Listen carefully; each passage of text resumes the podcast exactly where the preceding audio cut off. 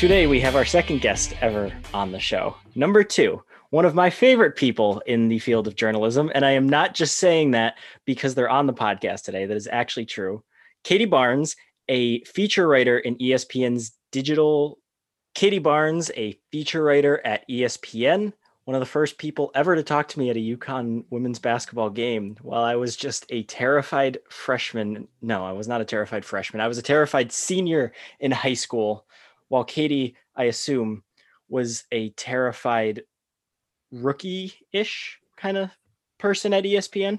Am I you correct in correct. Yes, I was a digital media associate, I think, which was basically like a glorified intern. Nice. Wow. Mhm. So since then, you have grown up to one of ESPN's biggest feature writers. And then here we are. I'm doing the same thing. Not You're much has changed. lot. You're doing a lot. Yeah, okay. This is not a podcast to talk about me. This is a podcast to talk about you. You've written a lot of stuff about UConn, especially in the last what 18 months or something around then. I'm terrible with time. Time doesn't really Yeah. exist anymore. That- That's true.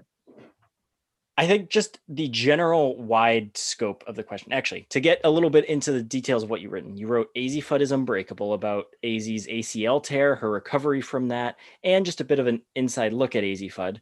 You wrote about Paige Bueckers, how she is the, uh, let me try and remember your wording, the, the next, this one super prospect, can she revive the greatest dynasty in the history of the sports? There we go we're going to discuss that headline right there.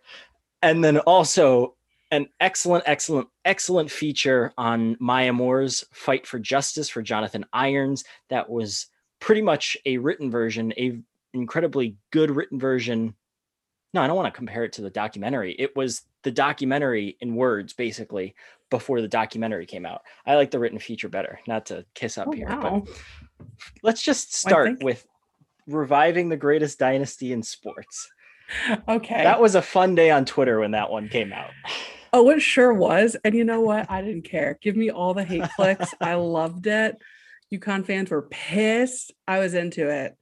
Um, I stand by that. I did write the headline, but like, I actually think the headline has aged well.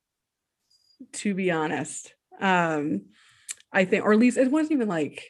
I mean, I don't remember if I guess maybe that was the actual headline itself, but I think the question it has aged well. Like UConn is in its when the UConn women are in their largest title drought since since they won a title in 95 i stand by that if there was a tournament in 2020 they would not have gone to the final four. I Oh, said no that. I didn't think they were No going to make it.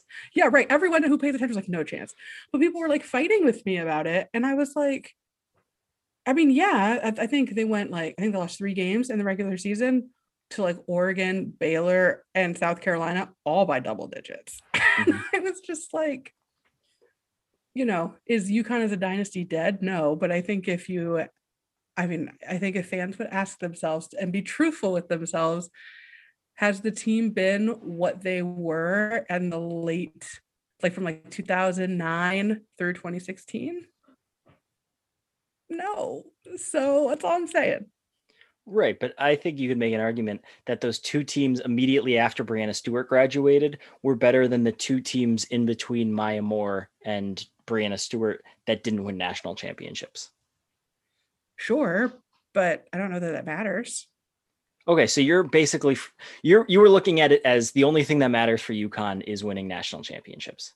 I mean, Which I mean, you're not wrong. I'm not saying that you're wrong. I'm just asking the question here. I mean, yeah, like if the, I mean, because I think you know you could say like, yeah, those two teams after Stewart graduated were good. You could say they definitely underachieved.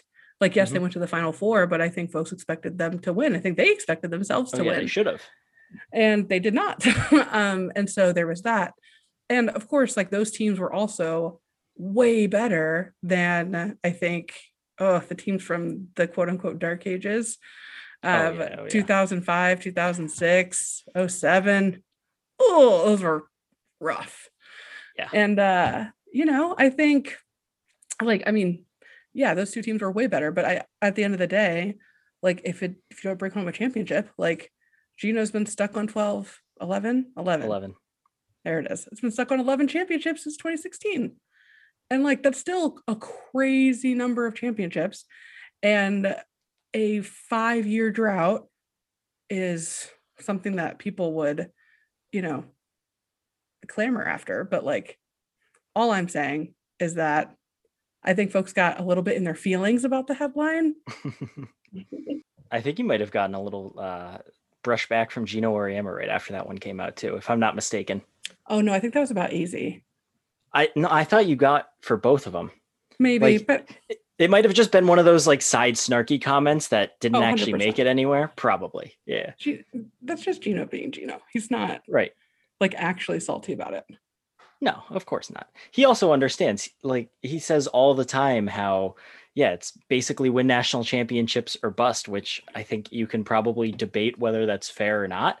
But I, I, I just can't imagine what the internet would have been like during the dark ages, as you mentioned. I mean, I guess the internet did exist, but like in its current form, people would have been absolutely losing their minds. Oh yeah, been a complete and total meltdown. Right. And then people would have had further meltdowns when UConn came back with just a white hot vengeance with Maya Moore and Tina Charles. I mean, those 2 Mhm. teams, you put them up there with some of the best in the history, not of the program of like women's college basketball. Those two Oh, yeah. teams were unbelievable. mm-hmm. Fantastic teams. But I mean, I just had to get your opinion on that one first. I you s- stand by really it. set the internet ablaze. I remember vividly remember sitting on a bus going back to my dorm room, not my dorm, it was actually my house my senior year at UConn when your article came out and then shortly after the tweets just started flying. So mad. People were so mad about it. And I was like, great, please click on it. And they did. Uh, that story is my most read story ever. Well, you also have the benefit of it just having Paige Bueckers in the title too. Oh, well, yeah. But this was before Paige Bueckers was Paige Bueckers, right? Like that It's story true. came out in February of her senior year. And it came out between the Oregon and the South Carolina games. And I remember because we had originally talked about it for signing week and we pushed it for a couple of reasons. And then we just dropped it then and it went like nuclear. And I could not believe it. Like, I, the internet is like weird. So, like, when I say like my most read story, like, trust me when I tell you it was a significant number of people.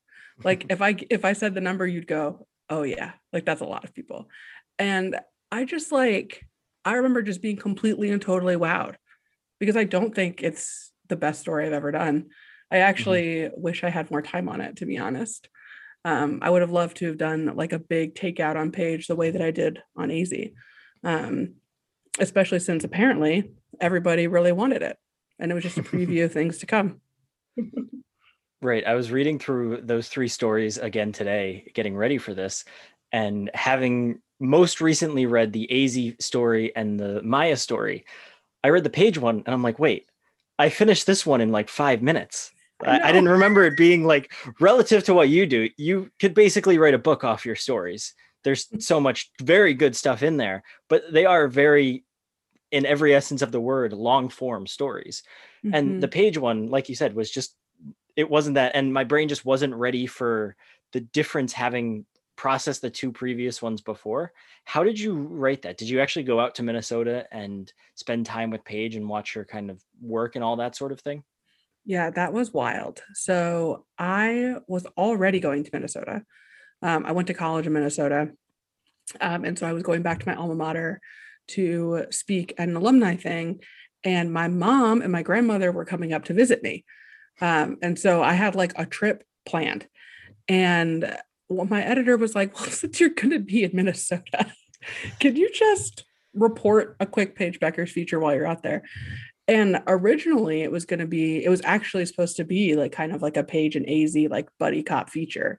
Um, but I was like, I'm not going to do that. We're, we're going to do a Paige story and Azzi will have a cameo appearance. And so I actually interviewed Azzi at the ESPNW summit that uh, in a couple weeks prior to that.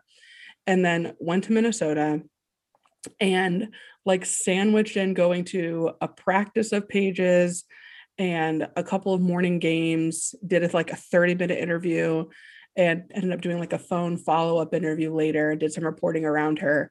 Uh, but that's like kind of how I did it. And this was in 20, this was October of 2019. So that's important context um, given our times. Right. The uh, real world. Exactly. And so it was meant to be just kind of something like pretty short um, ahead of signing week. And that's why I was doing it in October. And then, like I said, ended up running in February. But and so yeah i think it ended up running like maybe around like 2200 words which isn't short but yeah but maya moore was 6200 and Azzi ran at about 5000 so yeah it's short compared to those. Right. How do you even go about writing a story that long? I mean i think my record is 7000 and i'm not kidding you when it's when i said it took me like two months to do that. How do you not only get through working on something that long but then at the same time how do you even formulate a story and then like make sure everything fits together? Do you have to like do multiple interviews for these things? And i mean i guess the Azzi i mean actually i should say both of those are such uniquely different stories too whereas maya moore you are telling uh, essentially like the documentary. You, you were covering the same thread as the documentary. So you not only have the maya moore stepping away from basketball you have the maya moore family you have the entire jonathan irons story you have the entire maya moore jonathan irons connection part of it. There's so much going on there. How do you manage to not only one figure everything out two fit everything in and then three just make it even remotely coherent yeah, so I mean, those two stories are very different um, structurally and also um, obviously like narratively and thematically, but um, even from a reporting perspective, they were very, very different. So with Azzi, I'll start there and then I'll go to Maya. Um, but with Azzi, you know, that story was done mostly remotely. Um, I reported it in the fall of 2020. I did go to DC and spend a couple of days there um, but not very i mean by a couple of days i think in general was like 36 hours. It wasn't particularly long. Um, just to get some sort of scene and i ended up not using very much of it. So that was just kind of the way that it was. But that a lot of that was you know phone calls and you know talking with Azzi talking with Azzi's parents and getting more detail and more detail and more detail.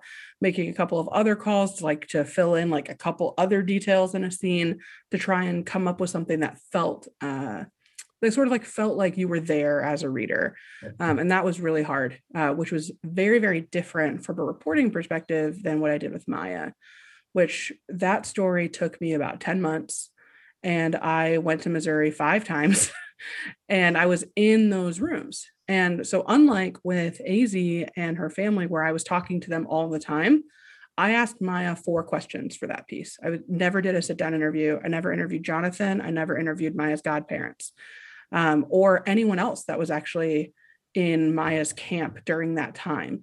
Even though I spent a lot of time with them while I was in Missouri uh, and like in the courthouse itself, we never did interviews for it. So that piece was really uh, from a scene perspective, really anchored in what I was seeing being in that courtroom. And I couldn't have done it without having been in that space. And so, what I strive to do is sort of tell the story of this year in Maya's life through these hearings. And then outside of that, I was able to do a bunch of reporting around Jonathan's case, around, um, you know, the just, you know, there's a whole section about you how to get out of prison if you are in prison in Missouri, um, and you know context on Maya's career and Maya's life and who Maya is as a person as much as I could um, report that without having had an extended conversation with her directly. That's crazy. Talking with Maya four times for a story that large, that in depth. How did you go about reporting all of what was kind of going on with Jonathan's case because I can't imagine that simple to just come across. You can't just Google, like, oh, yeah, this guy that at the time was completely unknown in prison, just un, more or less just a number in the prison system. How do you find all of this, go through it, and then, like I said before, put it all together? So, a couple so I found a couple of like old articles. Like there's some um, press uh, in St. Charles County when he was arrested and then as he moved through the criminal justice system. So I was able to access some of those for to see like what the conversation was at that time. Um, and then the evidentiary hearing, which was the big October hearing, um, in the documentary, it was the one where afterwards, like Maya was um, talking on the steps of the courthouse. Uh, that was during the October hearing. And so when that happened, there was, it was like, it, you know, I had to really pay attention. It was very boring because it was just, you know, it's not like law and order. Like I had never really been in a courtroom for this kind of thing before. And you had to really, really pay attention because they were haggling over the specifics of two different exhibits and they would call them different things and you had to like really pay attention to figure out what everybody was actually talking about but in that hearing jonathan gave a narrative um, testimony.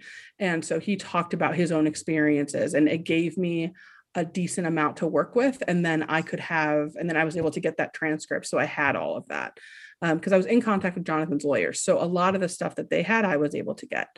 Um, and then when it came to going over the minutia of his case, um, I actually I made a classic reporting error. Like I just didn't it wasn't top of my mind because I knew I'd be able to get it. So I hadn't asked for the police report or any of that documentation ahead of time and then COVID hits and I need it because I'm writing but like everyone's at home and so his lawyer like was not going into the office and was like I can't get that for you. Also I'm out of town cuz I'm getting married. And I was like, "Oh my god." But the Innocence Project had Jonathan's case at one point and they still had it. So I was able to get some of that original stuff. And there's so much information in those kinds of documents that you can create scene and create narrative from it. Um, and then a and then like you're able just to sort of understand the minutia of that case. And so just by being around all of the relevant players, I was able to get access to that information so that I knew what was at stake and what I was talking about and what all the key factors in the case were. Um, but that in and of itself was really hard. It's not, you know, his case is not cut and dry.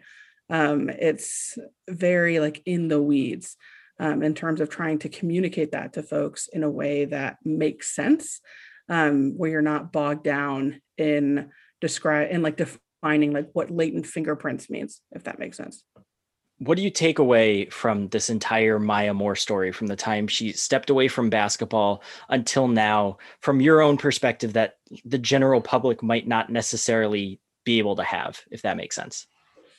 Hmm.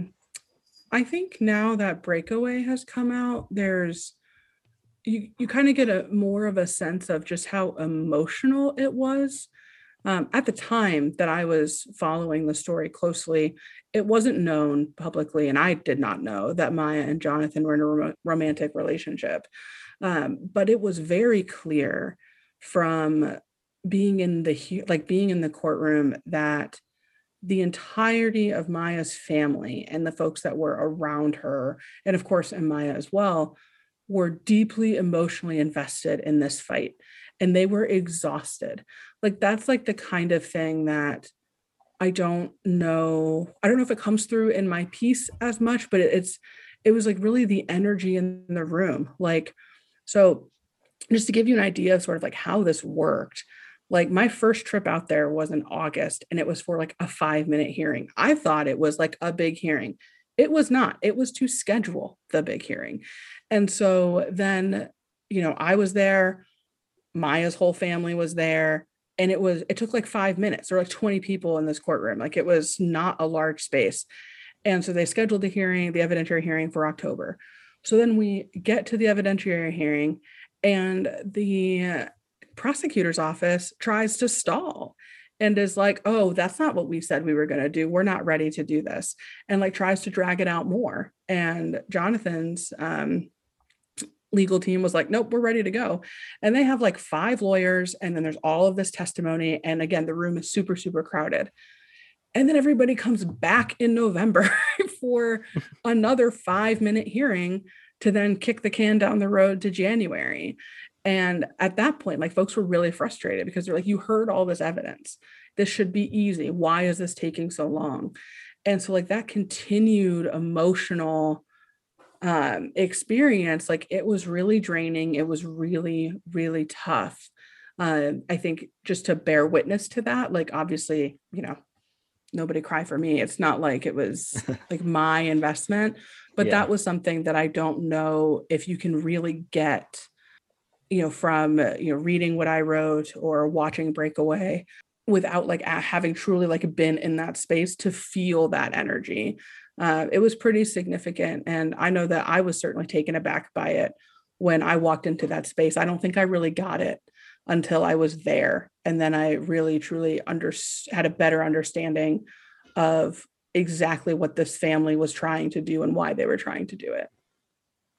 Did you ever have to try and take a step back and try and put up a wall between sort of their emotions and how you were covering it? Because I know when Maya Moore posted the videos of Jonathan getting out and him walking out, my reaction to that was like, wow, that's awesome. That's really happy. But then watching Breakaway, like you said, the emotion comes through way more. And I'm getting emotional watching it. It's like very overwhelming at that moment where he's walking out of prison. As someone who was there firsthand throughout the, the whole experience, did you find yourself having to try and separate that feeling? I didn't. Um, I think I write best when I'm emotionally centered. And so being able to experience that is actually really helpful for me as a writer and a reporter in terms of under, having a better understanding of what it is I'm trying to capture from an essence perspective. Um, you know, like one of the most powerful moments, and you see this in Breakaway, is after uh, Judge Green vacates uh, Jonathan's convictions and they call him because he's not there and because he's not allowed to be, right? So they call him and you hear him singing through the phone and like, you know, I was maybe 10 feet away when that was happening. And that was just such a powerful moment, like to hear him singing and you could hear his voice echo through the hallway. And it was just unbridled joy and celebration. Um, and you know that, that raw emotion i think is important for me to experience as a reporter because otherwise like how out like how am i supposed to convey that to readers who weren't able to be in that space that i was in? How does that change now like in covid times where you're trying to report on a story and you can't you know be somewhere and you can't really like see and feel that emotion? Like how do you still because obviously it still comes through on the page and like your Azzi story even though that was mostly done virtually so how do you you know bridge that gap it's awful i hate it so much like yep I you, you asked me and I never really answered this question about like how do you carry narrative over such long stories? And the answer is scene. Like you need emotion and imagery to bring people in so they're not just reading like 5,000 words of paragraph quote, paragraph quote, paragraph quote. Like nobody wants to read that. And I don't want to write that. Like that sounds terrible. And so you need like those scenes and the ability to make meaning of those scenes. And it's really hard to do that when you're not there because, like, you know, 85% of the scenes in the Azzi Fudd story are done from recreation. And so I have to depend on, I have to ask the right questions, which sometimes takes a long time. Um, and, you know, subjects rightfully get frustrated. They're like, we have to talk again. I'm like, yeah and it's like, I didn't ask you about the color of the seats. I need to know the color of the seats. And they're like, no. But so, like, not everybody remembers what the weather was or like if it even mattered what the weather was. And so, when I'm in a room, I can sort of make meaning of what it is that I'm seeing for myself and for the readers, and then augment that through an interview. But when you don't have that, it's just like I my whole strategy changes. It's much more intense in terms of the type, the number of questions I have to ask, and paying attention in interviews to make sure I get what I need.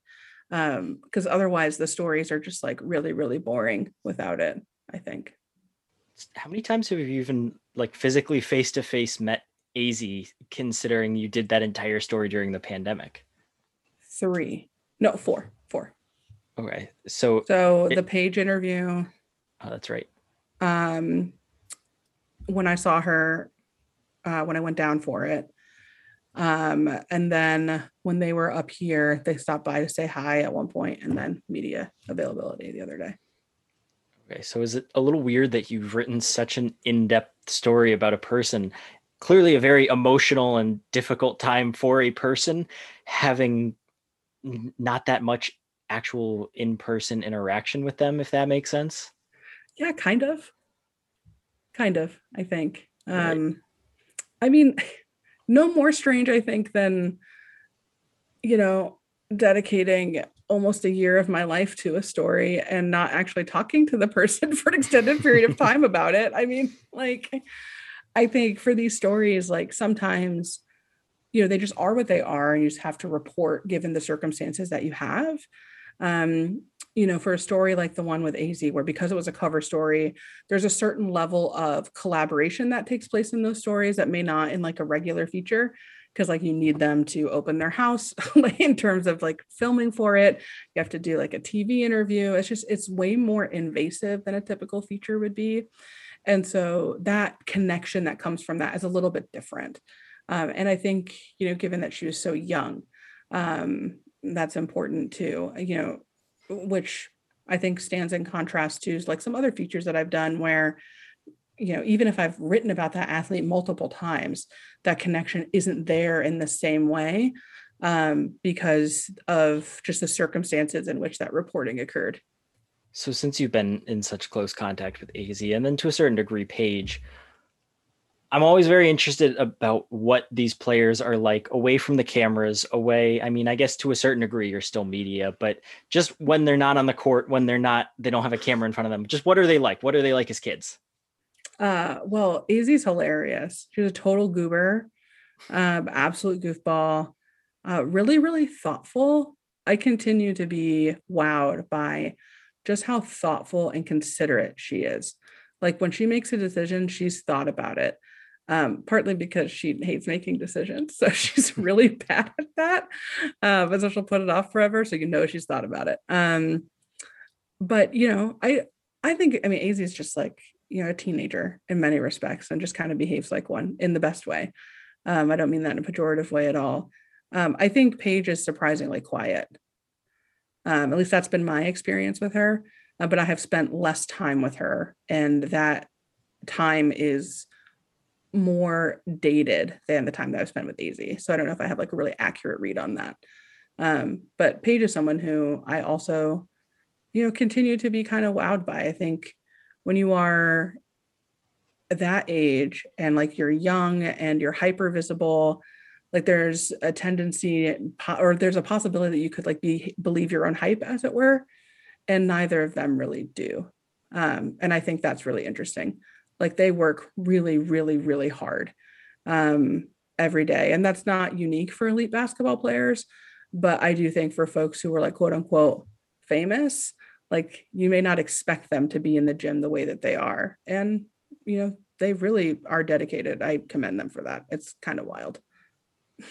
Right and i think that's something megan literally wrote about this after we talked to Geno for the first time how last year Geno always said how paige walked around that she knew she was good but she didn't cross that line into being cocky and he said a very similar thing about paige i think one of the toughest things about being a beat reporter is we hear about these players for up to like two years before they even arrive at UConn, especially after they've committed to UConn. And you can read all the local scouting reports. You can hear what Geno says. You can try and watch your own film. But then that first exhibition game or that first regular season game comes. And in the first five minutes, every single notion that you've kind of built up in your head about that one player is completely gone. It's completely wiped out. So you got a chance to talk to Geno one on one in his office, I'm pretty sure, from your story about Paige. And yeah. it was kind of haunting what Geno was saying about Paige and that and how accurate it's come out. So just from what you heard and now I've seen, how did that translate over in your head? Oh yeah, I mean, I think Geno knew exactly what he was talking about. um, Geno, good basketball coach. Who yeah, right. Geno, really good basketball mind. Who knew? um, but yeah, I mean, I think whenever you have like hyped prospects, like you never know like how it's actually going to go. But I think when you look at how Geno talked about Paige and what he said, and I think he talked about like how good with her hands she is.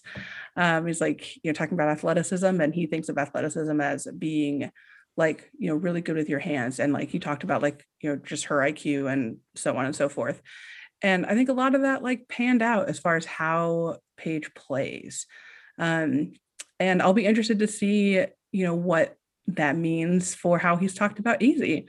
Um you know he's been pretty consistent in how he's talked about her. He talks about her maturity her steadfastness her steadfastness.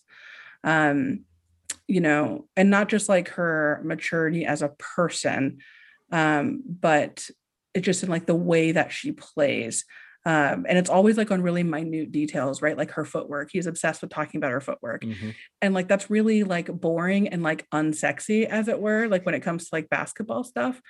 But like I pay attention when he talks about those like really specific details about a player. Um, because I, at least in my experience reporting around the program, um, when he gets that specific, um, it usually means that they're pretty good. I feel like he's not speaking in generalities or platitudes. He's like, no, I like this specific thing about them. And I'm like, oh, okay, well, we'll see how it goes. Right. That's always something I try and convey. Like, yes, Geno is saying good things about this very highly touted freshman, but he'd be very quick to say that this freshman is the worst X in the country right now or this freshman couldn't even get on the floor at a D3 school or he loves throwing those things out but whenever he stops to really discuss what a freshman is doing and what makes them special it's one of those things where you're like we you you almost to a certain degree have to kind of pick out what he's saying because he can kind of go in both directions where he likes to be a little over the top in his praise at times and then obviously exaggerated in his criticism, but it, it is those just little bits as you mentioned. And speaking of just Azzi Fudd as a shooter, was it you that wrote when uh when Paige mm-hmm. not Paige Azzi committed with Steph Curry quotes. What's it like to have Steph Curry, who will probably end up being the greatest shooter of all time? At worst, he'll be number two to Ray Allen, who we just have to mention on this UConn podcast either way, to have a guy with his unbelievable resume talking about some kid in DC that hasn't even played a college game yet. Yeah, I mean, it was wild. like, I think when I was talking to Steph Curry and I was like, oh my goodness, this man is speaking, one, this man is talking to me. Oh my goodness. Uh, like, too late. The fact that he took my call and that he took my call about Azzi, I was like, okay, this is serious. And so to hear him you know, evaluate her was, you know, it was really something. Um, you know, like I've grown up playing basketball. I love basketball. And, you know, I do not pretend like my basketball IQ approaches anything near the folks that I cover. Um, but you know, it's interesting, you know, it's like you watch with your eyes and you're like, yeah, she's she's really good, like undoubtedly very good. And then to hear Stephen Curry say it, it's like, oh, okay. Like I'm not blind. Like this is actually a thing that's happening and I think especially like around Azzi's uh, shot making ability, you know, like Chris Brinkley called her an elite shot maker. Um, you know, everyone that has worked with her talks about those things. They talk about mechanically what she's so good at, and I think you know that's been really interesting uh, to hear. Um, but yeah, but from Stephen Curry, I I was kind of bowled over. I'm not gonna lie. When he just kind of broke down how he ranked her shot, I was like, oh, okay, we're not messing around anymore. This is a different like stratosphere of the comparison. And he said it. So I was like, you're gonna call him a liar? right. It's here. Don't yell at me this time. If you need to yell at someone, you can yell at Steph Curry, and good luck with that one. yeah, that's the thing. I was like, y'all can call me a hype machine however you want to, but like, I didn't say that. Stephen Curry did. So y'all can be mad at him. Right. And you got to get those good quotes in there, regardless. That's, that's a that's the number one purpose of those types of stories is get those great quotes in, of course. Oh, well, yeah, obviously. Duh.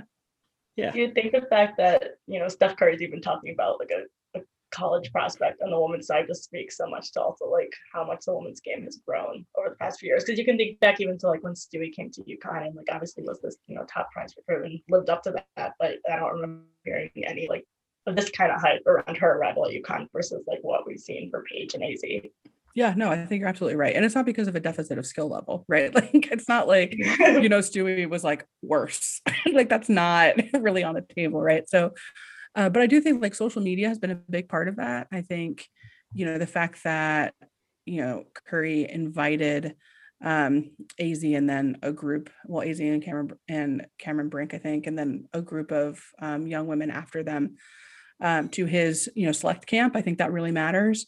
Um, you know, Instagram is huge. Like, you know, the highlights and everything, like folks have been going gaga over the girls' highlights too, as they should like these young women are really really good basketball players and they've got some insane highlights. And so to see you know folks um you know over at slam and overtime and ball is life i kind of give them their due i think you know just has done a tremendous amount in terms of elevating um the interest and like the casual interest um in women's basketball um, that i'm hoping is going to rise through the college ranks and carry over to the w as well um, but you know this generation is really like the first generation of like bona fide like social media stars. Um, and what that's going to mean for the women's game moving forward i think is going to be really interesting. You make a good point because sue bird has said i feel like a bunch recently especially with all the nil stuff that's come out how they she felt she had a bigger following and more eyeballs on her when she was at UConn. And then when she went to the WNBA, it was a significant step down. So do you think it's possible just for a couple players, or maybe you add in Caitlin Clark here with those two, that they're going to have such a massive following by the time they're juniors and seniors at UConn? Because it's not like the men's game. These players are locked in for almost their entire careers at UConn. Do you think individually they can carry that interest into the WNBA and help completely propel an entire league forward? I think it's possible. You know, I think one of the things that I'm excited about when it comes to name, image, likeness is that it's going to really challenge the assumptions of the market for women's sports. Um, like, and I will never forget this. So I went to a Sun game. It was maybe like my first, my first couple months in Connecticut, like after I moved. And I went to a Sun game uh, with a friend of mine uh, who used to work at UConn. And we ended up going with Heather Bennett, formerly Heather Buck. And Heather Buck played on these teams that I grew up, well, we're like roughly the same age. So I didn't grow up, but I was in college, I guess, watching these games. And, you know, was did not play very much, like really didn't play that often. And we could not walk like 10 feet in Mohegan without somebody stopping to say hello and ask for a picture. And this is years after she graduated, right? And I'm just like, what is this? And so when you think about like the impact of the UConn women in the region of Connecticut, and now you add like the possibility of market capitalizing on that, like that could take them to a completely different stratosphere. And I think it's going to affect every player on the bench, but for sure it'll affect um, a lot of players who get a lot of playing time. And so I think if you take that and look at what that could mean in these individual markets and then how that can translate um, to WNBA fandom, like I think it's such like uncharted territory. But I really do think that you know we're going to see a tremendous amount of movement because you're going to see people invested not just in their college teams, which is really buoyed um, you know women's college basketball but we're going to see them invested in players and then follow them and so it sort of gives you know women's sports generally but women's basketball specifically the opportunity to capitalize on the personality of their players in a way that we've already seen uh, sort of that trend happen in like the NBA specifically and kind of trickle down into men's college basketball. Like folks care about the individuals. Like we're seeing fandom of players and interest in personality rise and this gives women the opportunity to capitalize on that as well. Um, and so i'm excited about it. I think it's going to do wonders for the w. I think it's going to be rocky perhaps at first um, in college but ultimately i think it's a net positive for everybody. Right. Generally my unofficial measure of how popular something in women's basketball is is if I turn on Sports Center on in the morning and one if they're talking about it. But after I believe it was either the South Carolina or Tennessee game, it wasn't just talking about Paige Bueckers on Sports Center. it was Paige Bueckers leads off Sports Center is the main story on Sports Center, and they dedicate as much time as they would dedicate to LeBron James doing something on Sports Center, and then you know they have those graphics in the background throughout the show, and Paige Bueckers is like the main person on the back there. And there was a time I was just watching Sports Center in the background every morning, and Paige Bueckers even there were just some mundane, like she kicked the crap out of Xavier one game, and they were showing Paige Bueckers highlights on ESPN. It's, I mean, not that I've been a dedicated Sports Center watcher for the last 15 years to have like a measurement, but they're not talking about any other women's athletes on a consistent basis like that on Sports Center, which I think is kind of uncharted territory. Yeah. And I mean, I think ideally, you know, all women would get that attention. Yes. But what I do think is really interesting about Paige in particular is that I think sometimes, you know, when we talk about like media and media narratives, um, you know, there's this idea that, you know, media have like spun a narrative about Paige. And I actually don't think that's the case. I think the reason that Paige gets so much coverage is because it has become very clear to everyone that there's so much grassroots interest.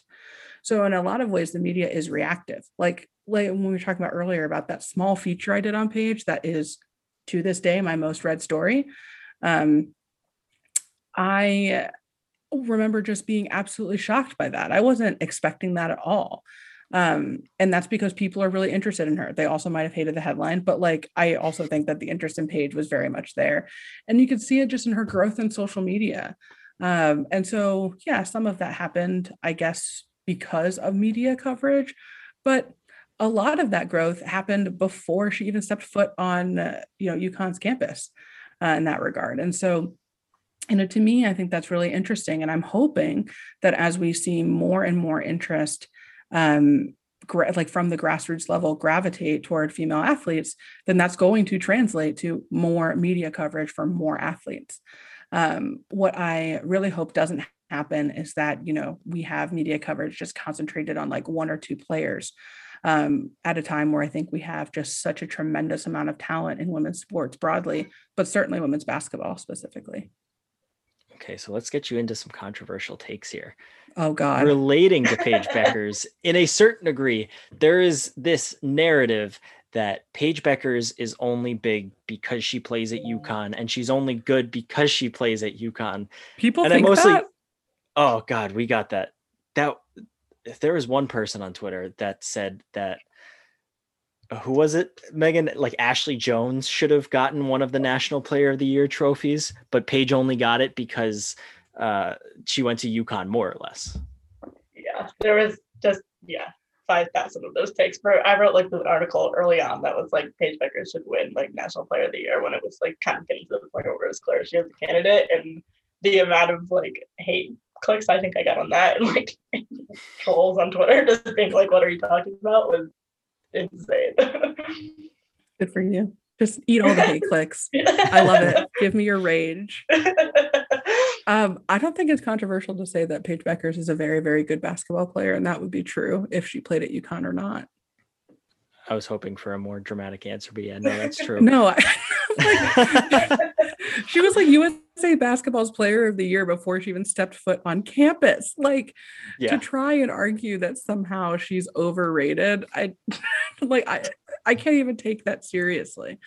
Um, like we can talk all about like you know UConn bias and et cetera, et cetera, et cetera. Um, but to sort of use Paige Bueckers as your example of that, that's a that's a rough go. Well, speaking of that UConn bias, what are your thoughts on the US roster? My thoughts on the US roster. I think man, I don't know. I it's really tough. I don't envy being in that position. I think it's really hard when in general, the longevity of basketball players is certainly extending. And so there's like this generation of players from like age 26 to 32 who just don't have like the same level of Olympic experience. And they're sort of like that middle child generation. Like, I think it's wild that Skylar Diggins you know is going to her first olympics and she's 30 you know like i think that sort of speaks to the problem in just and it's not even in the selection process but just in the pool that we have right now um, and you can see it in terms of like the exodus of us players abroad to play for teams and how not controversial that is like I don't know if you guys, I'm a little older than you. So I don't know if you remember when Becky Hammon played for Russia and it was like the world was ending. Like people freaked out. And now, like, it happens all the time. Like, Courtney Vandersloot is not actually eligible to play for USA basketball. And that to me is wild. Um, but, you know, I think the feelings that folks have about Nneka's omission specifically, you know, I think it's tough because it's just who do you take off the roster? like what do you do you know and i think there are arguments i suppose for some folks and i think those arguments have become more clear now that liz cambage is no longer going to the olympics but that was not a factor when the team was selected um, but i think it's really hard when you're when you're looking at you know a team usa roster to say oh yeah well either sylvia fowles or tina charles like shouldn't go because even though because they've been or they're older i guess even though they've they're both having like some of their best seasons they've had in years. Like that's that's a tough argument to make. Um and so you know i don't know. And like i'm certainly not going to say that breanna stewart or a'ja wilson or napheesa collier shouldn't go. Like what? Like to me that's that's wild. And imagine if elena delle donne was healthy like we'd be in a world of hurt from having those discussions. Um, and so I guess like that's those are like my very like lukewarm, messy, like nuanced, muddled thoughts, I suppose. But you know, eh, maybe there's a discussion to be had about like, is three gold medals enough?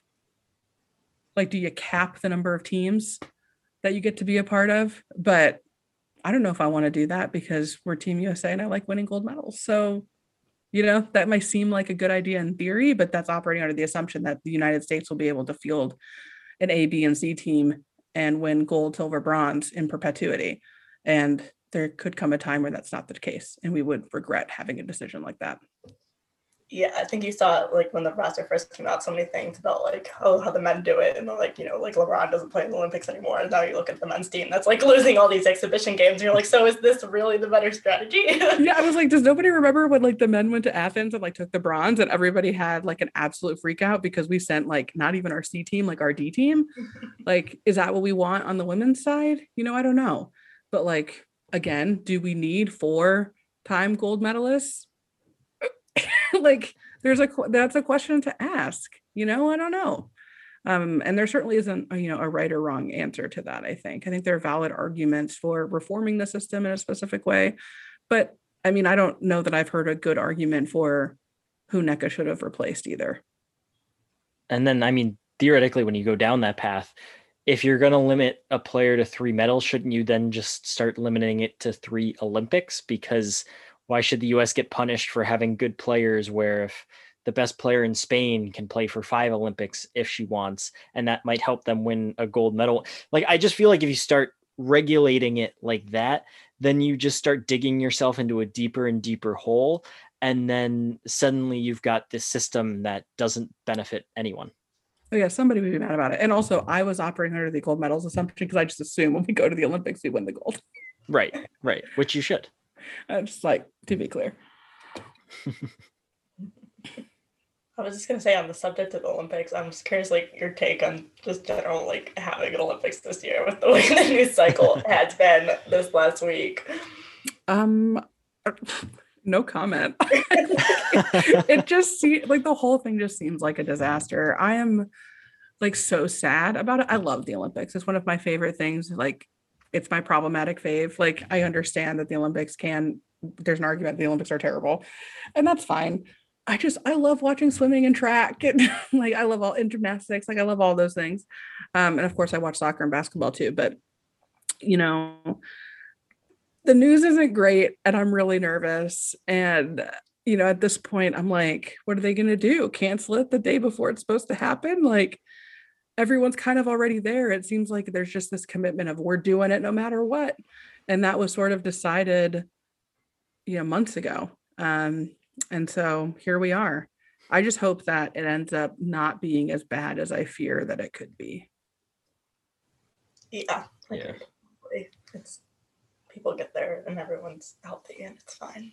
But yeah right? And like there isn't like i don't know a delta variant outbreak in the olympic village. Like that- that sounds like worst case scenario and i would really like that to not happen.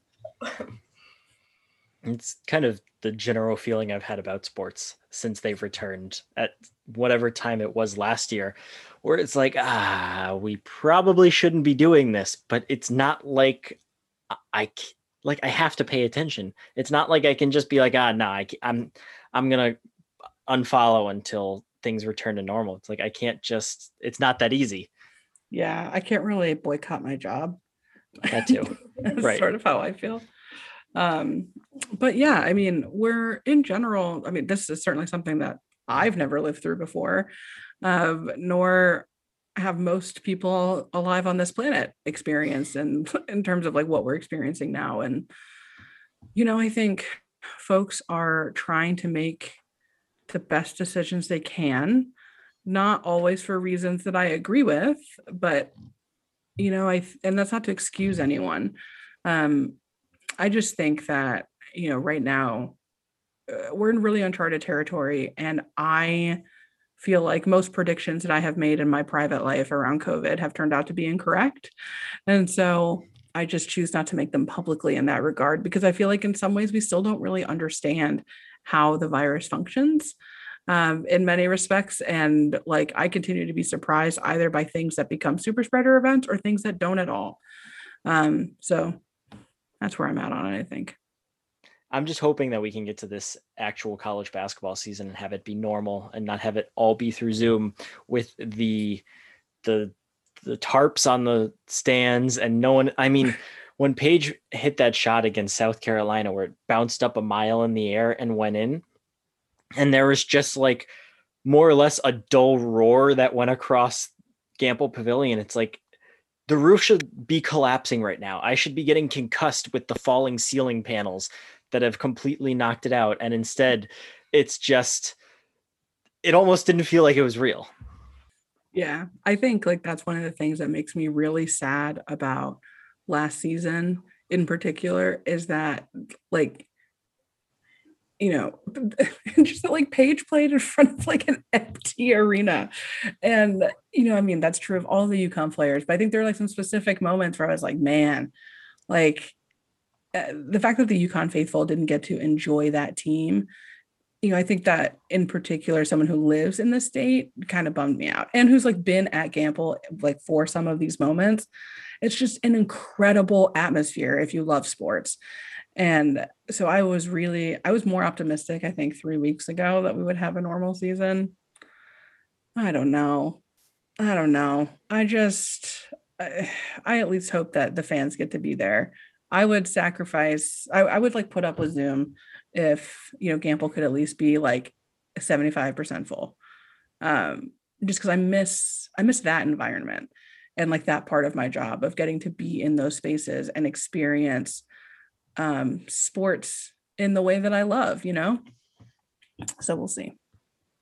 No, absolutely. I mean, even as someone that was there, it wasn't the same watching it live. It's just without the fans, it's such a different atmosphere and experience. And it almost feels like everything else is less important when there's not that background to it. Like I was talking with one of my friends last week and he was telling me he got season tickets to the men and wanted to go to a bunch of the women's games. And he's like, Yeah, I really have to see Paige Bueckers live. And I'm like, Oh my God, that's right. Like nobody could go watch Paige Bueckers last year. No one. It's not like they had a ticket lottery where a thousand people got in every game. Literally nobody could go see Paige Bueckers live last year. And if that's not a crime against humanity, I don't know what is.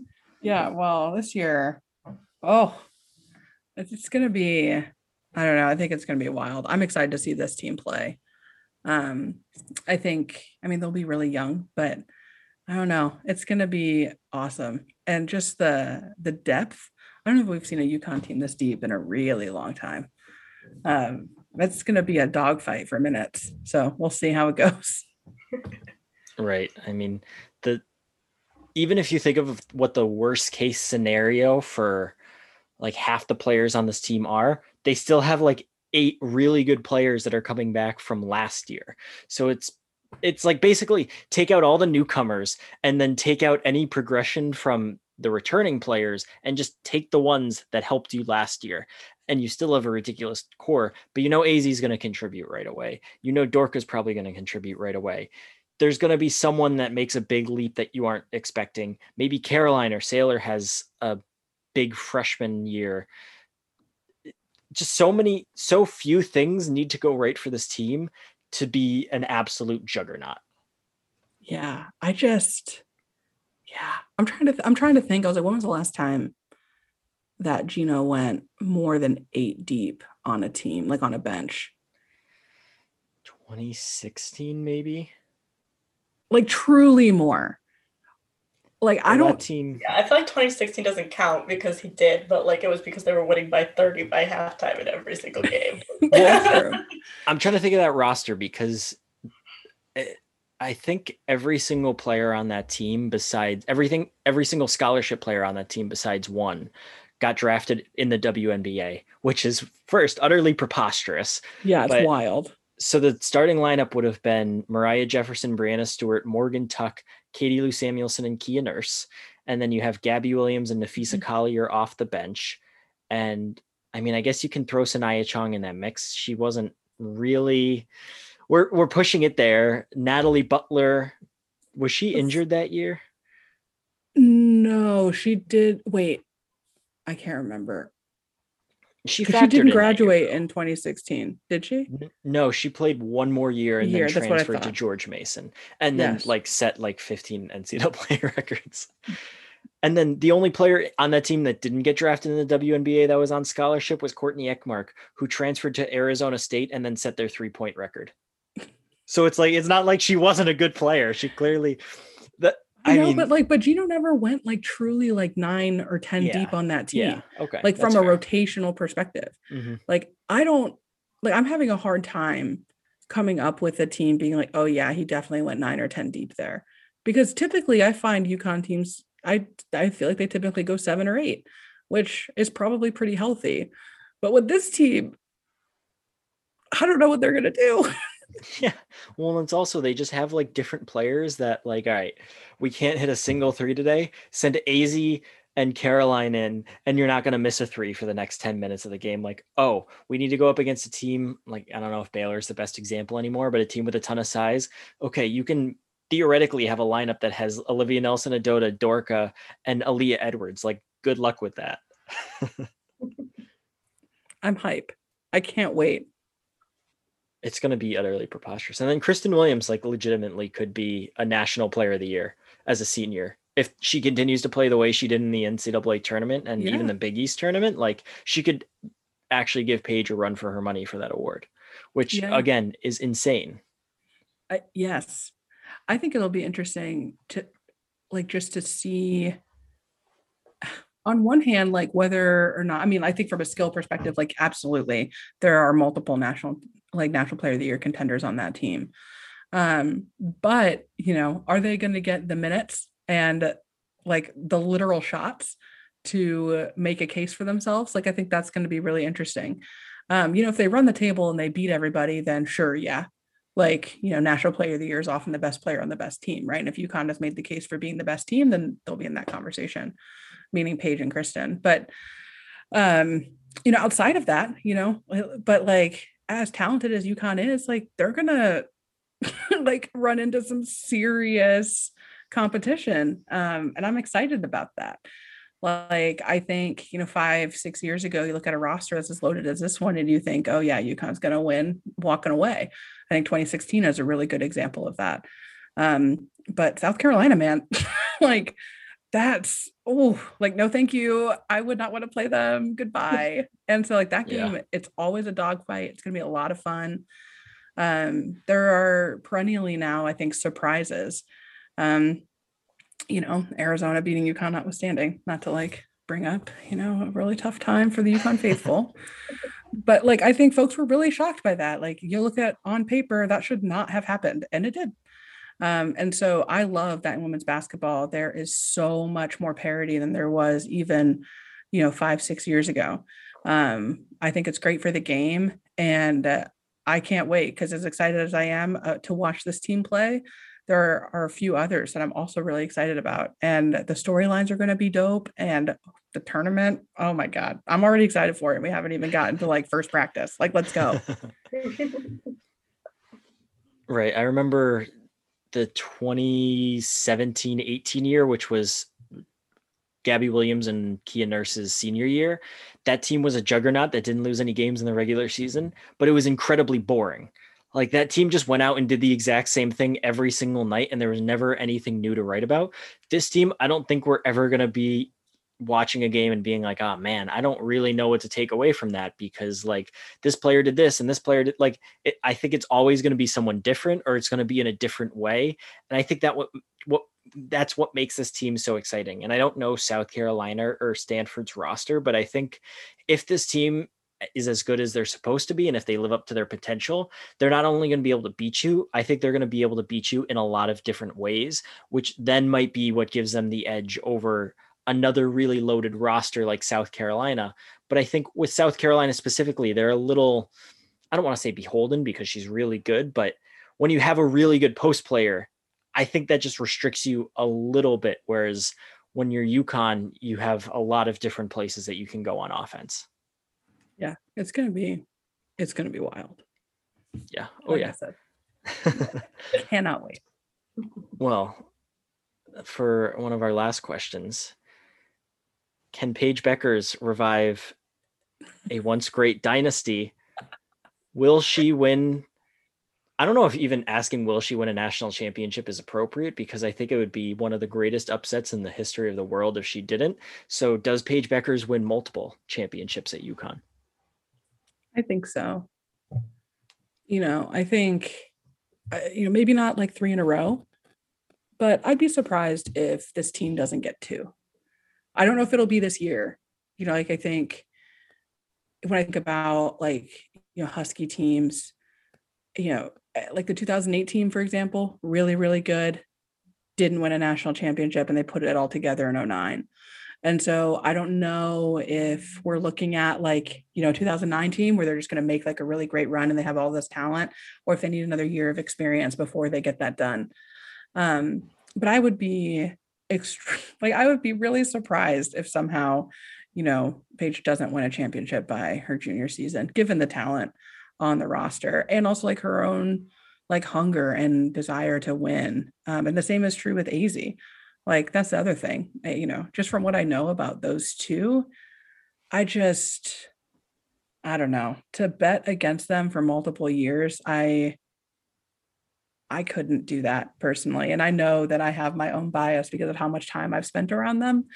Um, but just given what I know about them, I think like they're going to do everything in their power to deliver another championship.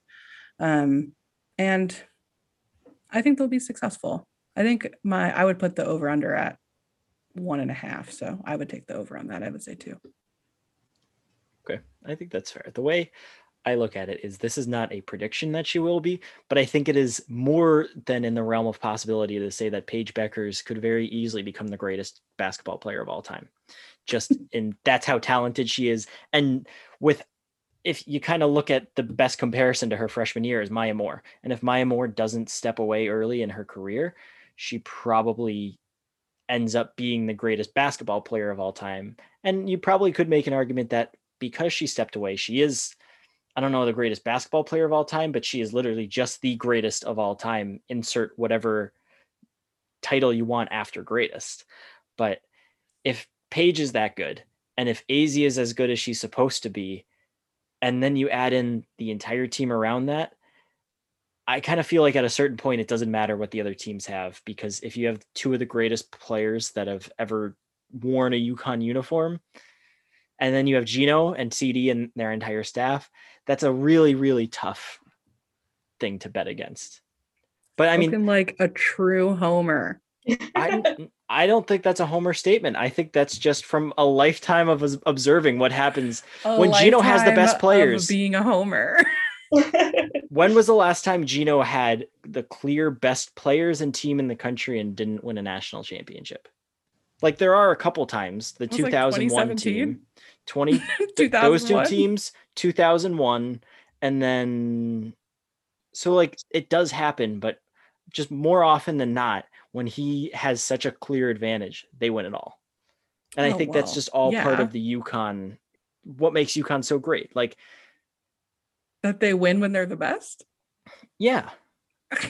I but but you look at But who wins when they're not the best? okay, I I realize I'm kind of digging myself into a hole Like, here. like but you know what I'm saying? You're like, oh well, UConn has the best I know, I players, know, so but- UConn will win, and that's what makes UConn great. Which, like, I don't disagree with you, but like, I think, I mean, yeah, like I said, I'd be extremely surprised if this, if like this collection of players does not achieve at a high level, and for UConn that means ending the current title drought. And I think we can say it's officially a title drought. Like, oh yeah. No, you know, no, like, that's, that's a- definitely not unfair. Like that's a real thing. And so but i also think that with that like comes pressure. You know if they don't do it this year that pressure ramps up. Mhm. um you know and i you know i always find it hard i think to bet against UConn because they get upset so rarely. Like prior to arizona i think like the last true upset and i define that as somebody beating you when they shouldn't. Like notre dame beat them I wouldn't necessarily say it was like a colossal upset. Mississippi State, I guess, would count as like an upset upset. Um, but before that, I'm like Big East Championship, Villanova 03. like they don't right. really There's not many. you know, it's like they don't really lose to teams that shouldn't beat them. Yeah. And, you know, I think when we talk about greatness and what that means, like I think, you know, that's a real thing. And a big part of that is that UConn traditionally has had the best players. Um, but I will also say that I think, and we'll see how this Big East alignment shakes out. I do think it matters that they're not in the American anymore. Um, you know, when you're blowing teams out by 40 every game, like how do you prepare to be tested? Um, you know, when you have your back against the wall. But I think that's going to be a like a perennial challenge for Connecticut. Um, and for this team too, this is a very, very good team. But outside of your non-conference schedule, like, you know, who is gonna come into Gampel and have a shot at like beating you up? Yeah. Um, I, I don't know that there are many teams in the Big East that are up to that task. You know, it's not like you're playing in the SEC or the ACC in that regard, or even in the Big Ten at this point. Right. Like, and I think that's going to be really hard when it comes to postseason preparation. Um, and obviously, like I think Geno and CD will figure that out, but um, last five years they haven't. Yeah. So, does having a tremendous amount of talent fix that? Possibly. Um, and Geno would say that himself. You know, he says like, well, when he has the best players, he wins, and people laugh at him. He's like, well, duh. Like, of course. Like, Yeah. I win when I have the best players. Um, but I think that's why for me, like when we talk, and you didn't ask me this question, but like when we talk about like the greatest UConn teams and greatest UConn players, like why, even though she didn't win four championships, Diana Taurasi is always in that conversation for me. Like yeah. you look at those 03 and 04 teams, right. like, and you're gonna tell me that they were that on paper they should have like that they should have won the championship over Duke or Tennessee. Like I think that's really tough. Um, but Mhm. they had Diana, you know, Yeah. and I think that kind of stuff like really matters in that regard when we talk about greatness. Um, and so we'll just see how it pans out. I don't know. Right. I think the best, it's a flawed example, but the best example to my point is Sabrina Ionescu's senior year. That team should have been one of those juggernauts, and they lost a couple games early in the year. I think if Geno's coaching that team in that season, I don't think they lose any games anywhere close. That's sort of what I mean. Like, I don't think they have those dips. And that's not a knock on Kelly Graves. I think Kelly Graves is a great coach, but I just think it's such Geno can take that superior level of talent and push it to the next level in a way that a a mate a great coach but not the greatest coach can't. Yeah, I would say that I think your viewpoint on that is shaped by the Connecticut teams that play that have played in the American Conference. It's probably fair to a certain degree.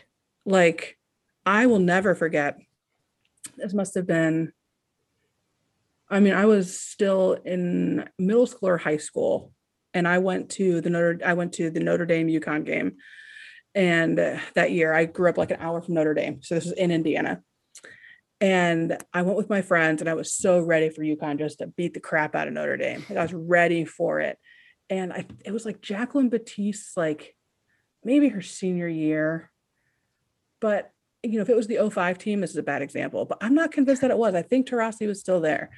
Um, and Notre Dame won that game by like 15 points.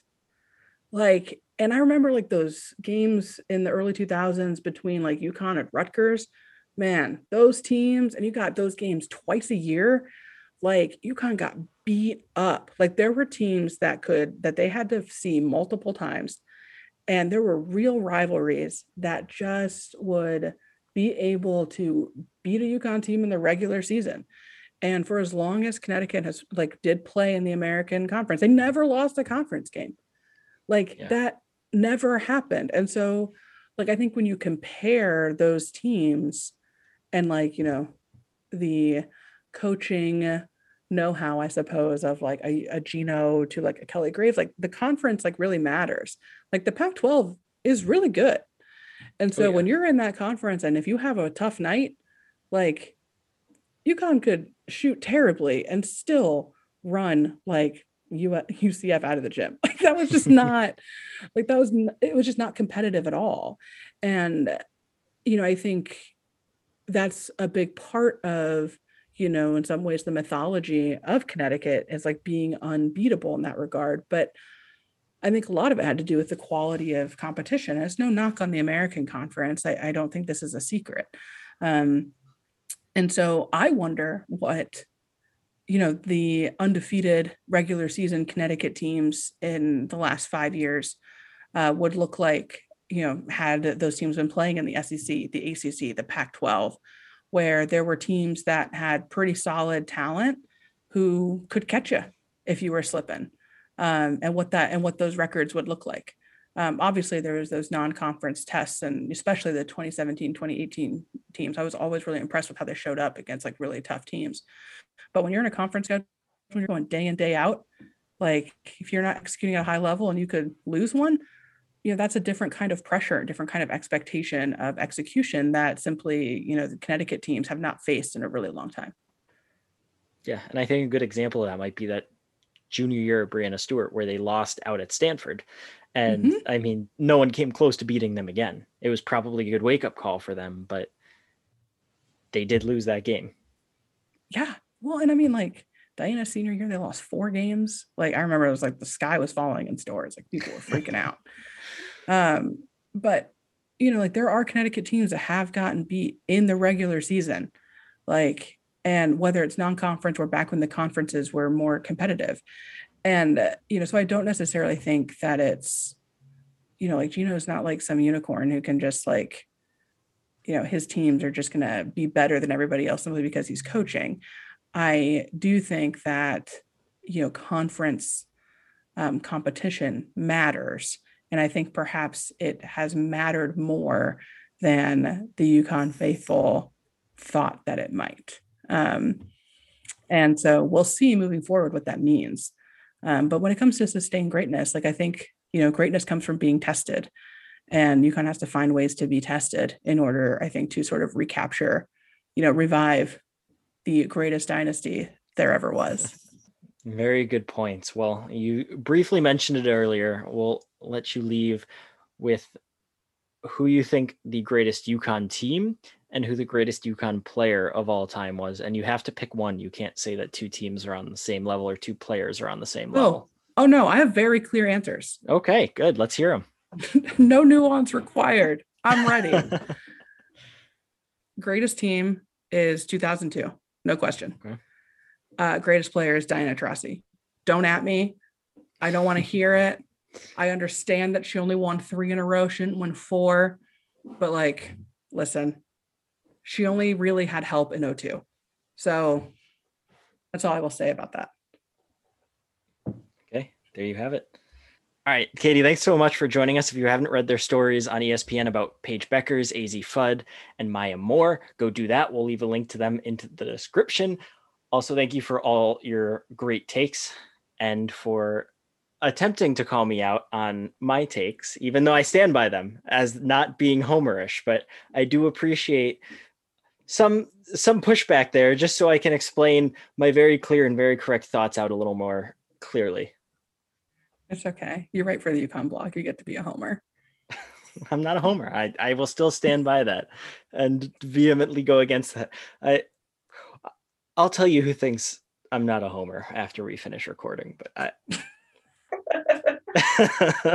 I love it. Well, thanks for having me finally. And I'm Don't give me thrilled to be your second guest. This was a blast.